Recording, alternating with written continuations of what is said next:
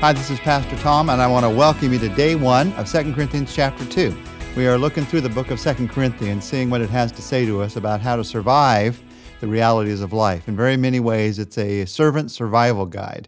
In chapter 2, verse 1, that chapter starts by saying, Paul saying, So I made up my mind that I would not make another painful visit to you. That's the truth of what we have to survive sometimes. We would like relationships to always be joyful, but sometimes they're painful. Sometimes we struggle. And Paul is saying here, we had pain in our relationship even though we're all believers. As we talk about how to survive as a servant of Christ, we realize that sometimes the servant sometimes has to survive the one that he serves with. The most difficult thing to survive is the hurts that we sometimes inflict on each other as God's servants. It's always harder surviving your friends and the struggles you have with your friends than your so called enemies. It's that old poem to live above with saints we love will certainly be glory, but to live below with saints we know, well, that's another story. It's hard sometimes to live with each other as God's servants. Someone has called Christianity the only army that wherein we shoot our wounded, and there is too often truth to that. How do you survive the hurts that come from those who are brothers and sisters in Christ? Some of you right now, as you're listening to this, you're going through it. You're facing that right now in your life. Uh, others of you, it's something in your past that maybe it still comes back from time to time and you wonder why that happened. Or it's something you might even face in the future. Paul has several lessons about this in 2 Corinthians. In fact, we began really looking at this last week, at this truth of how do you survive misunderstandings. When Christians misunderstand each other, how the wounds go very deep. In fact, I think that misunderstanding is possibly the single greatest weapon that Satan uses to hurt our service and our relationship with each other as believers a misunderstood word, a misunderstood action, a misunderstood promise. And out of that misunderstanding, well, the problem with misunderstandings is in the arithmetic. Misunderstandings multiply. We start with it was just a little misunderstanding, but it starts multiplying and multiplying and multiplying, and pretty soon you have a tremendous problem. Paul reminds us in these chapters of two things that we have to do when misunderstandings come in order to survive them, in order to thrive even on the other side of them. Here are the two things you need to do. First, you clear your conscience, and then you clear the air. You clear your conscience, and then you clear the air. Now, part of this reaches back into chapter 1. In fact, as we study through 2 Corinthians, we'll see that Paul's discussions in this, in this book often go, start in one chapter, and they finish in the next. Now, you probably know that the chapters, the verses weren't there in the original writing. It was just a letter. Those were added hundreds and hundreds of years later. But sometimes in the divisions of them, they actually don't divide in the thought of Paul. And, that's certainly true throughout Second Corinthians. Because of the way that he speaks, oftentimes the subject goes from one chapter to the other. And that's true here. So I want to reach back a little bit into chapter one, first couple of days of this week, and then reach into chapter two on day two of this week to see what the Bible has to say to us here about how do you survive misunderstandings? How do you first clear your conscience, and then how do you second clear the air. Today we're going to talk about how do you clear your conscience. And we began learning this last week. Four things, four questions you need to ask yourself to help you to clear your conscience. You need to know if you're going to survive a misunderstanding, you need to know, first of all, that you're in the right place. Instead of just thinking about them and how they've misunderstood you, you go to yourself and you think about where am I? The word conscience in the Latin means to know with. A clear conscience allows the mind to know with the spirit. Instead of your mind and your spirit somehow being in dissonance with each other, you feeling like, well, I'm trying to convince myself that this is right, you take the time to sit down and ask yourself some questions and make sure your heart is right before you begin to challenge somebody else's heart. Now, you're going to get there to clearing the air, but first you have to clear your own conscience. Here are four questions that I see in the example of Paul that we need to ask ourselves in order to do this. First question is, what was my motivation? You have a misunderstanding with someone. You said something, you did something, they didn't understand it.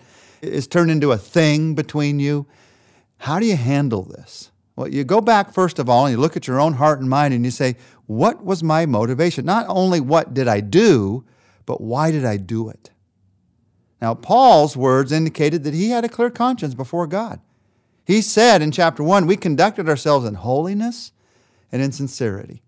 Out of his relationship with God, he was acting. Now, it may be, as you ask yourself this question, you realize you were conducting yourself with jealousy or you were conducting yourself with pride. Part of clearing your conscience is admitting your sin.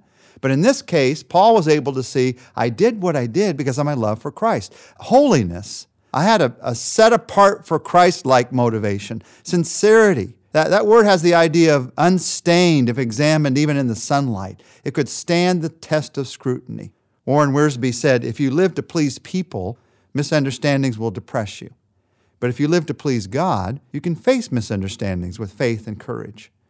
And Paul had been living to please God, and so he was able to face this misunderstanding. As you ask yourself, what was my motivation? You may come to the place of realizing, I was living to please myself. You get that right before God, and then you're ready to move ahead. You ask, what was my motivation? And then you ask, what was my motivator? And as Paul talked about this in chapter one, he talked about was it worldly wisdom or was it grace?